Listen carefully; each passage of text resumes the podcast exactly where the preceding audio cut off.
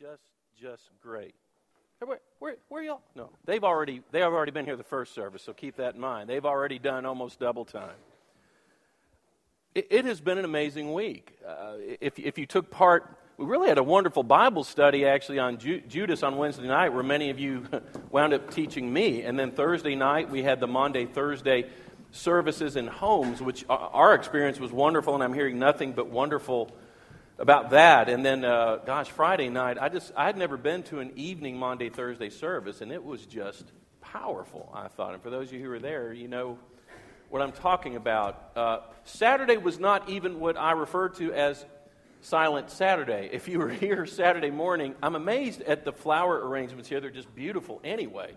But again, to be able to weave in and around a whole bunch of kids, we had two different Easter egg hunts going on that were just great, and, and a lot of kids running around uh, sprinkling sprinkles on cookies and finding uh, hidden eggs and the like, and it was just great.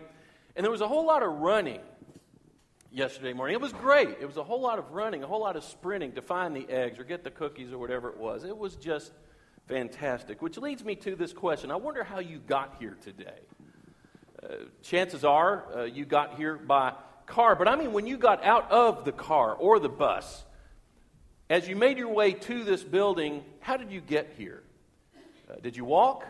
Did you by chance run? I saw a few kids, but other than that, I didn't see any adults sprinting up to uh, the sanctuary or any other part of the building. But that's what's strange about this passage that Randy is about to read. There is not a lot of running in the gospel records, but this little passage, this brief passage, has a whole lot of running in it. It's a sweaty passage, it's a breathless passage. And you will see, not only that, but the people are running in and around and away from a cemetery. Now, now, most times when I visit a cemetery, I usually tread lightly and reverently and seriously. Uh, on occasion, with my brother in law down in Montrose, we will jog through a cemetery. Well, walk a lot. We'll jog on occasion when people are watching. And uh, we will go through there, but never sprint. And these people are in a flat out sprint in and around a cemetery.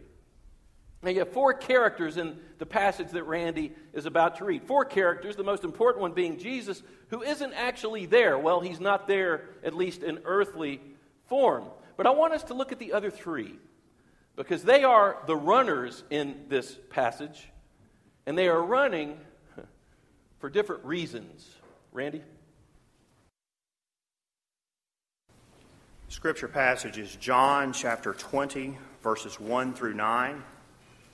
If you're using a Pew Bible, it's page 768. John chapter 20.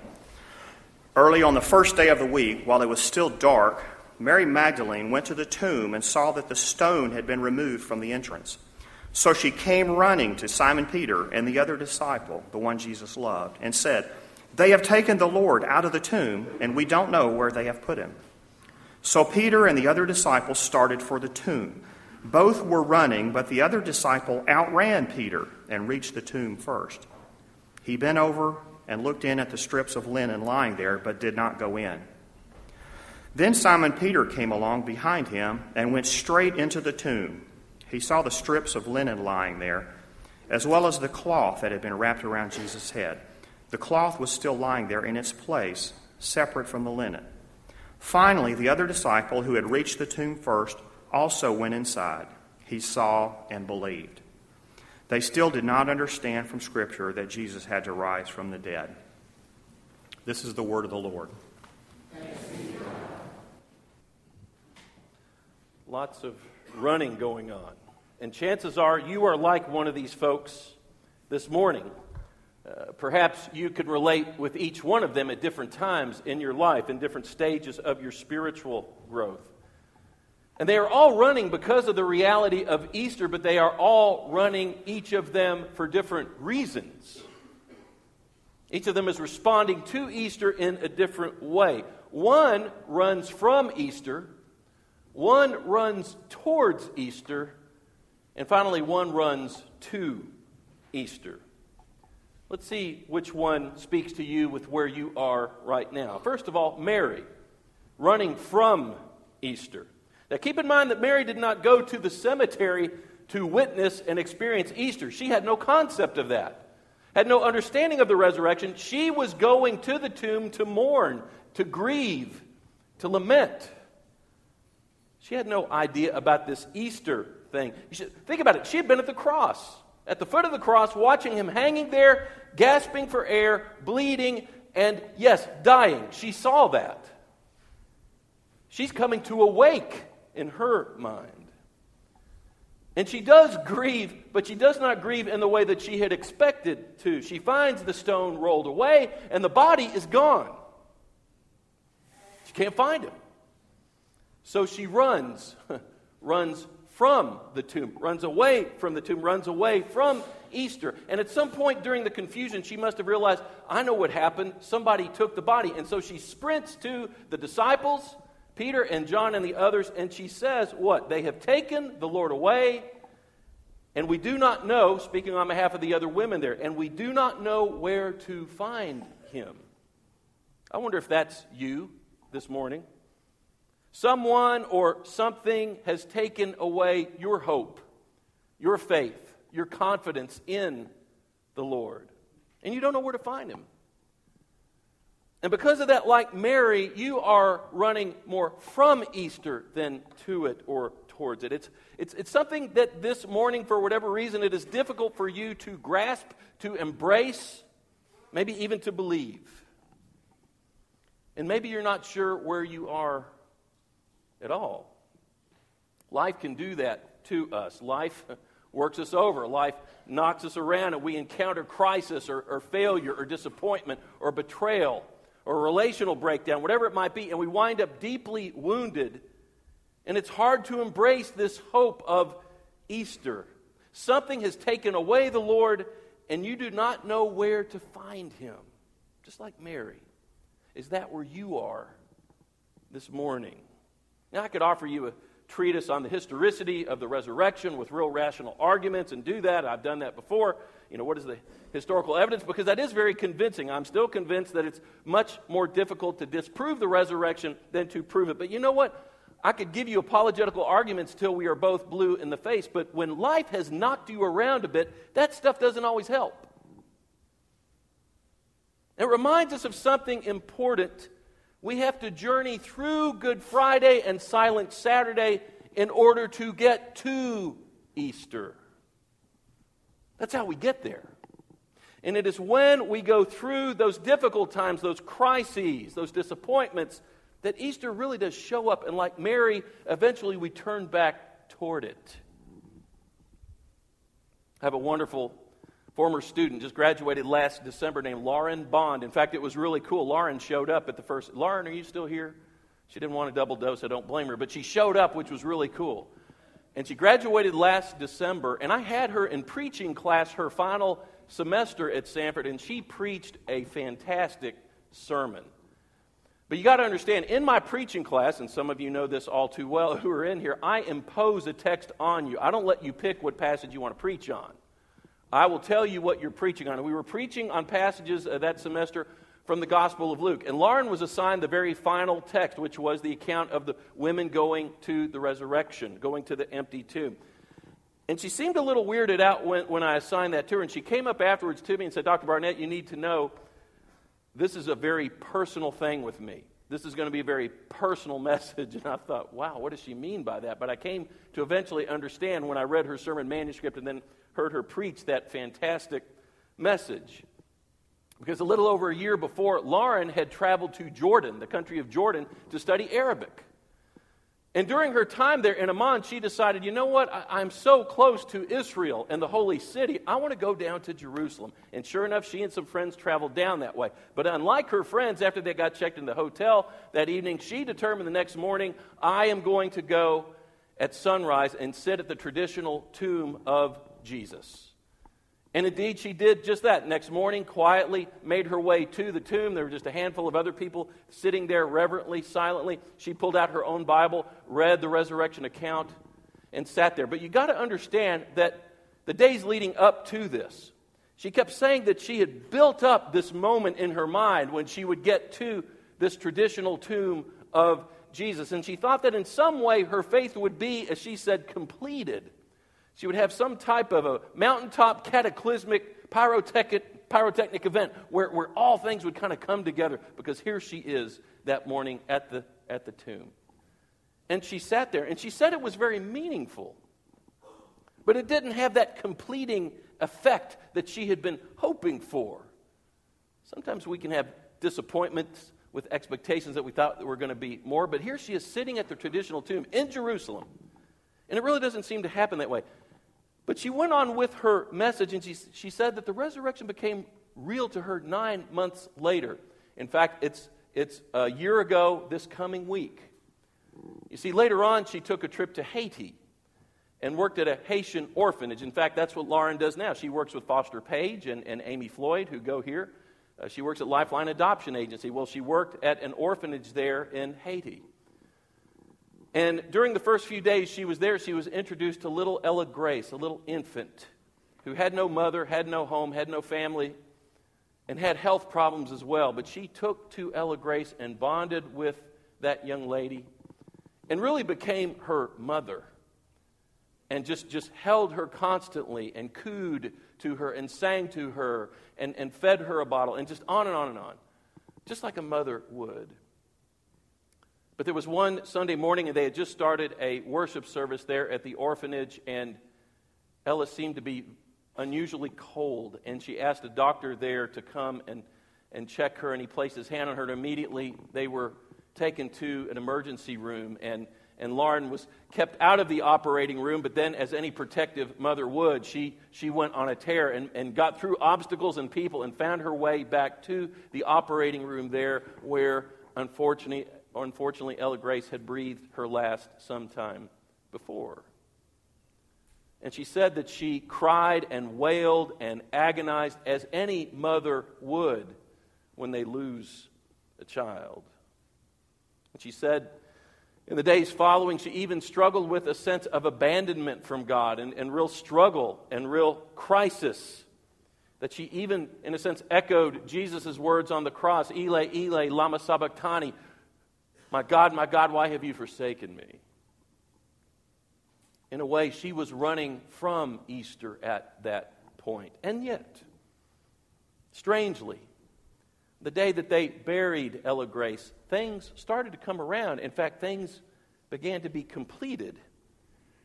And she said that she sensed herself running to the tomb of Jesus herself. And as she watched Ella Grace being buried, she realized that really for Ella Grace, her tomb was now empty, and that one day her own tomb would be empty, and there would be this incredibly glad reunion one day.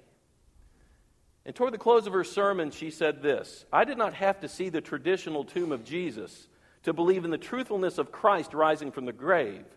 I had to see death and experience death before I could know what it meant to live, what it meant to understand the faithfulness of the resurrection. We have to journey through Good Friday and Silent Saturday before we can get to Easter. Mary was running from Easter. Maybe you are too today, for whatever reason. Maybe something has knocked you around and knocked you down. And you, in a sense, echo her words at first Someone, something has taken my Lord, and I don't know where they have put him. Something's taken your hope away. Something is, is making you doubt. Something is making you agonize. But be sure to read on in that passage in John because later on Mary sees some mysterious stranger. And he asks her, Why are you crying? And she repeats the words, They have taken my Lord, and I do not know where they have put him. and then he speaks her name in a familiar way Mary. Maybe like Mary, you're going through a difficult time of grief or, or, struggle or doubt or disappointment or confusion, and it is causing you to run from Easter and not to it. I would invite you just to consider, invite you just to consider that just maybe this very trial that you're facing is going to be the event that leads you back to Easter take you in the other direction. And maybe Jesus is speaking your name in a very familiar way, inviting you to discover the reality of the resurrection.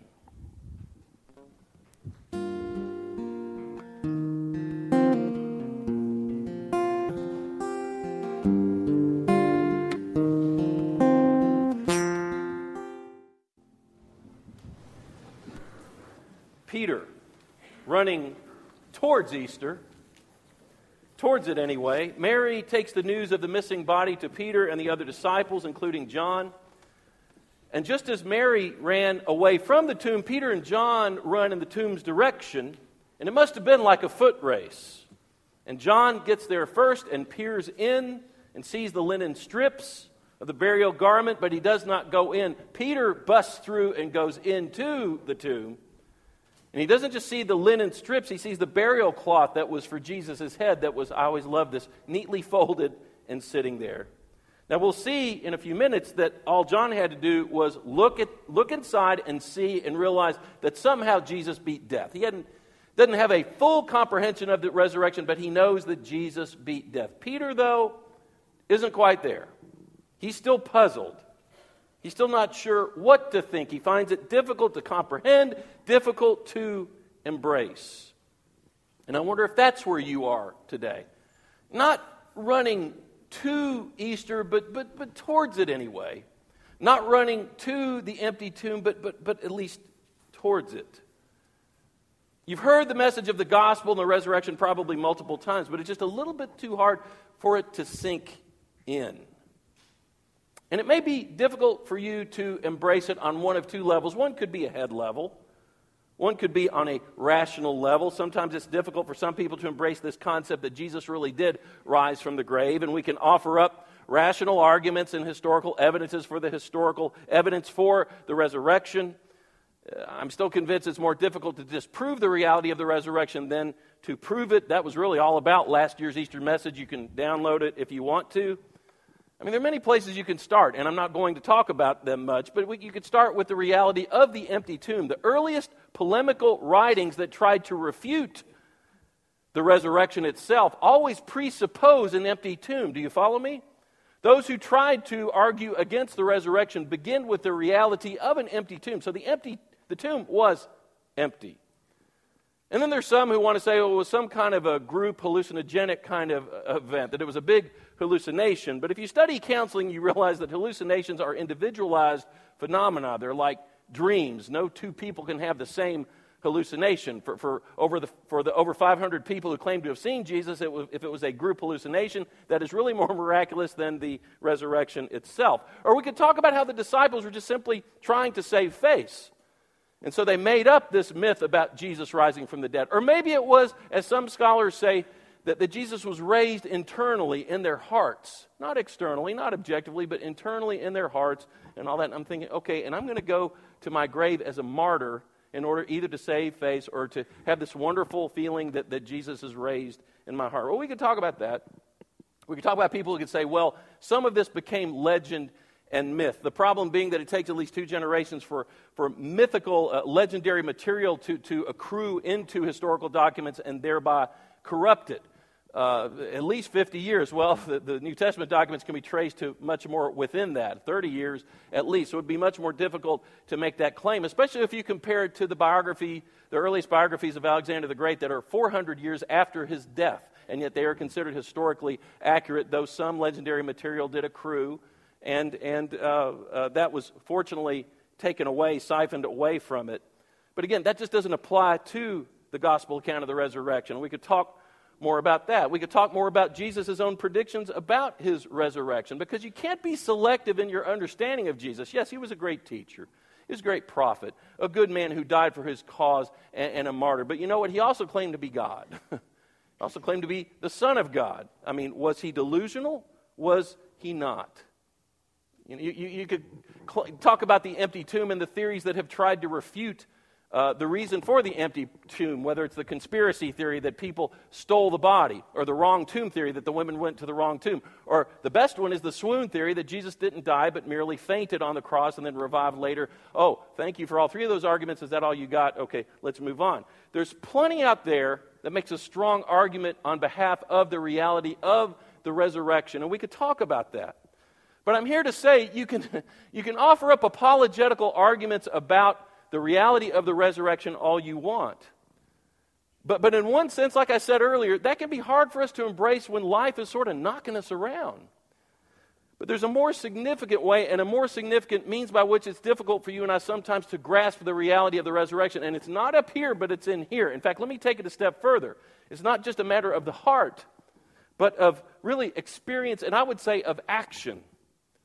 You know, the tough, the tough part about Christianity is not that most of us have not had some high level pyrotechnic, supernatural mountaintop experience where it's just so solidified in our minds. That's part of why faith comes in.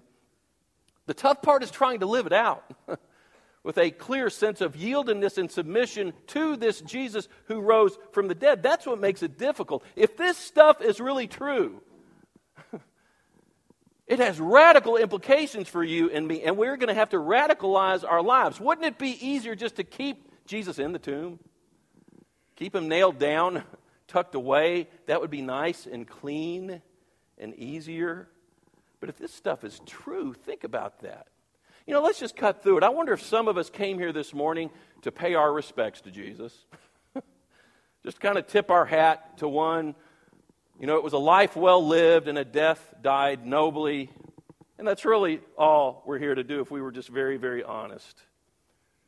That would be so nice because it would be nice and clean and we could keep them all shut in and everything because that, that way it doesn't impact our schedules and our relationships and our friendships and our pocketbooks. It doesn't change things for us, you know, and, and that's where we're running towards Him but not to Him. Are you with me on that? It's being reduced to more of a cultural kind of thing. And, and we're in the deep south, so let's at least act some of this out so we can pass through this culture comfortably. But if this stuff is really true, what it demands of you, think about this. Because there are some things that have to change. You know what? Let, us just give poor old dead Jesus a, a, a, decent burial. And let's, let's, let's leave, him, leave him there so that after the benediction we can go on and get on with our lives once we leave out of here and, and, and things are the same as when we first got here. Or maybe it's time for you and I to quit playing the game. Quit just paying your respects from a distance, merely running towards Him. Maybe it's time to really run to Him and make your call. Make that dangerous act of faith and vow to run with Him and beside Him and for Him. As I asked you earlier, I'm not as concerned, really. I asked you how you got here this morning. I'm, I'm less concerned about how you got here. I'm a lot more concerned about how you leave here. And I don't want to equate myself with God, but my guess is that God would be more interested in that as well. How you're going to leave here this morning. My hope and prayer is that you will leave here sprinting to the cemetery, sprinting to this tomb, sprinting to Easter.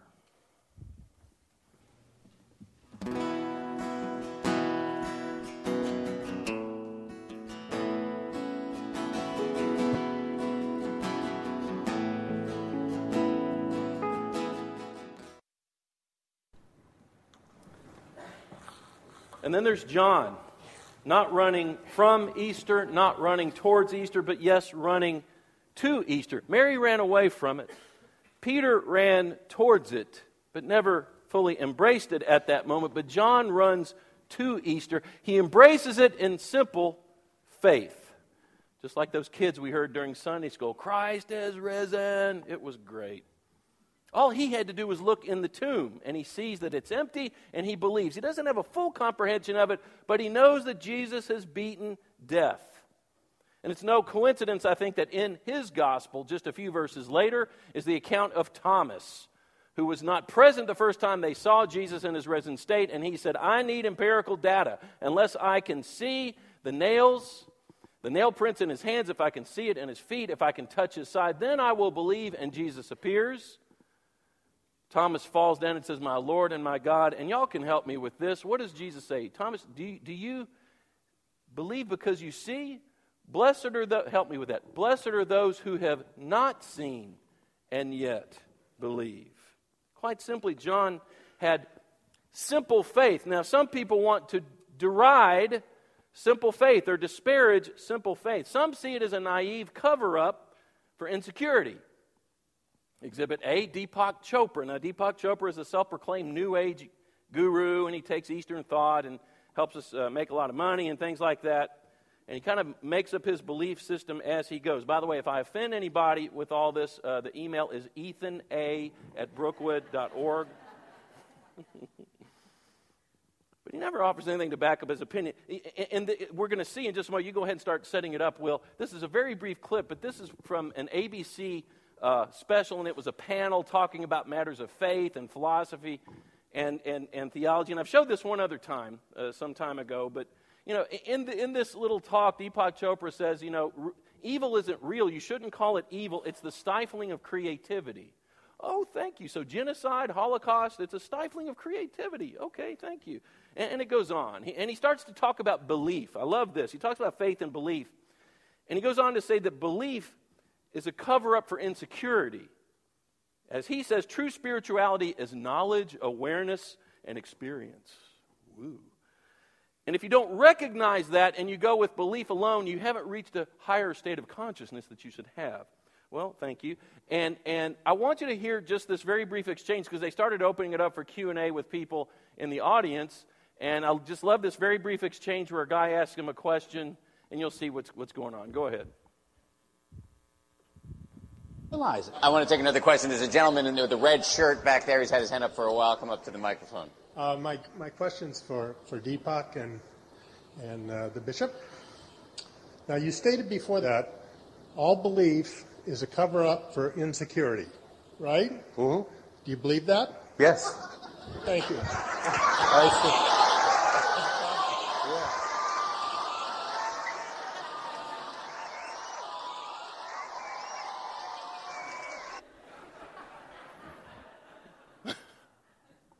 She didn't think that was funny. Um, I forget who she is, but pray for her. Um, simple faith is not. Do we have to keep looking at her, Will? Thank you. Okay. simple faith is not grounded in naivete or insecurity. Simple faith is radical and dangerous. Jesus is alive, and to live by that is such a radical act. And maybe you're wanting to get back to that dangerous faith, but you're not sure how. And let me just say, your desire to get there is your starting point. I hope if, I hope when you leave here, if nothing else, you have a stronger desire to get to Easter. I could give you the standard uh, statement, you know, we'll, we'll pray some more and read your Bible more and come to church more and have some wise counsel. And all that stuff is very, very important. Don't get me wrong. But I think you can begin with having a sincere desire to get back to Easter. And it reminds me of the Merton prayer. Does anybody know of Thomas Merton's prayer? That's kind of well known. He wrote it in 1956. It was, it was he came out of a, a difficult situation and he just didn't know where his life was going. And he penned this, this very brief uh, prayer and, and it's out of this book called Thoughts in Solitude. And, and I just think it's a wonderful little piece. I'm going to read through it one time myself, and then I'd love for you to join me uh, the second time around. But look at it as it is up here. Thomas Merton was a wonderful Trappist monk, lived most of his life in Kentucky, an amazing, amazing man. But this was his heartfelt prayer My Lord God, I have no idea where I am going. I do not see the road ahead of me. I cannot know for certain where it will end. Nor do I really know myself. And the fact that I think that I am following your will does not mean that I'm actually doing so. But I believe that the desire to please you does, in fact, please you. And I hope that I have that desire in all that I am doing. I hope that I will never do anything apart from that desire. And I know that if I do this, you will lead me by the right road, though I may know nothing about it. Therefore, I will trust you always, though I may seem to be lost and in the shadow of death. I will not fear, for you are ever with me, and you will never leave me to face my perils alone. Amen. I want us to close with reading this, and let's voice this together. And this, if this isn't exactly where you are, it's a place where you might well be at some point in time. And I want you to recall this prayer. Let's say it together. My Lord God, I have no idea where I am going. I do not see the road ahead of me. I cannot know for certain where it will end nor do I really know myself. And the fact that I think I am following your will does not mean that I am actually doing so. But I believe that the desire to please you does in fact please you. And I hope I have that desire in all that I am doing. I hope that I will never do anything apart from that desire. And I know that if I do this, you will lead me by the right road, though I may know nothing about it. Therefore, I will trust you always, though I may seem to be lost and in the shadow of death. I will not fear, for you are ever with me, and you will never leave me to face my perils alone. Amen. Will you run to him today? Will you run to Easter? Let's pray together.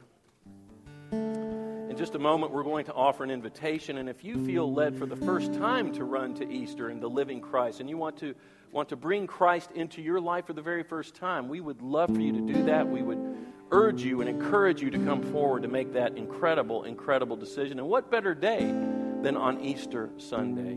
Or you might simply want to, in a sense, rediscover Easter and rededicate yourself to it, and you wish to make that public. We invite you to do that. Or you might be wanting to move your church membership, or you might want to be passing through the waters of baptism and engage in that wonderful act of going down into the water, coming back up, dying to self, and rising in newness and life with Christ. Whatever decision it is you might want to make public, we encourage you, invite you to do that in just a moment. But let's have a moment of prayer. And I want us to pray especially for those who are among us this morning who seem to be, because of whatever difficulty life has brought their way, they're more running from the tomb than to it. And let's not think of that at all in a judgmental way because we've all been there. They are just at a point of distress or crisis or disappointment, dashed dreams, whatever it might be. And let's pray silently for them right now.